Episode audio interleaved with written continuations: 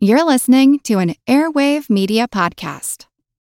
Hey guys, it is Ryan. I'm not sure if you know this about me, but I'm a bit of a fun fanatic when I can. I like to work, but I like fun too. It's a thing. And now the truth is out there. I can tell you about my favorite place to have fun Chumba Casino. They have hundreds of social casino style games to choose from, with new games released each week. You can play for free anytime, anywhere and each day brings a new chance to collect daily bonuses. So join me in the fun. Sign up now at ChumbaCasino.com. No purchase necessary. VGW.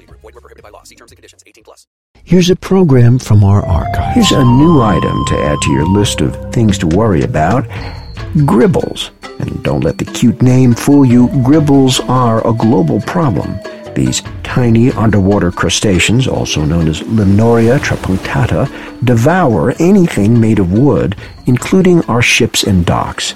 I'm Jim Metzner, and this is the pulse of the planet.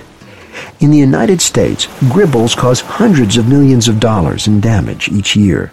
Dr. Paul Boyle is deputy director of the New York Aquarium. The Greeks had problems with them. They've been a problem all through history to ships and docks and piers and pilings. They even uh, caused some of Columbus's vessels serious problems. He actually had to delay one of his returns to Europe because he lost several vessels. And a pier in New York City fell into the water due largely to wood borer damage. Scientists are studying the behavior of gribbles and hoping to find new ways to protect wood from this kind of biodeterioration.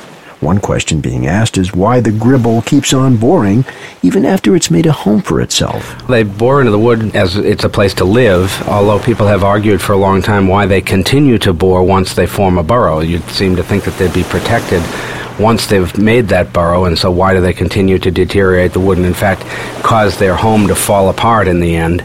Wood, of course, is not very nutritionally advantageous to eat.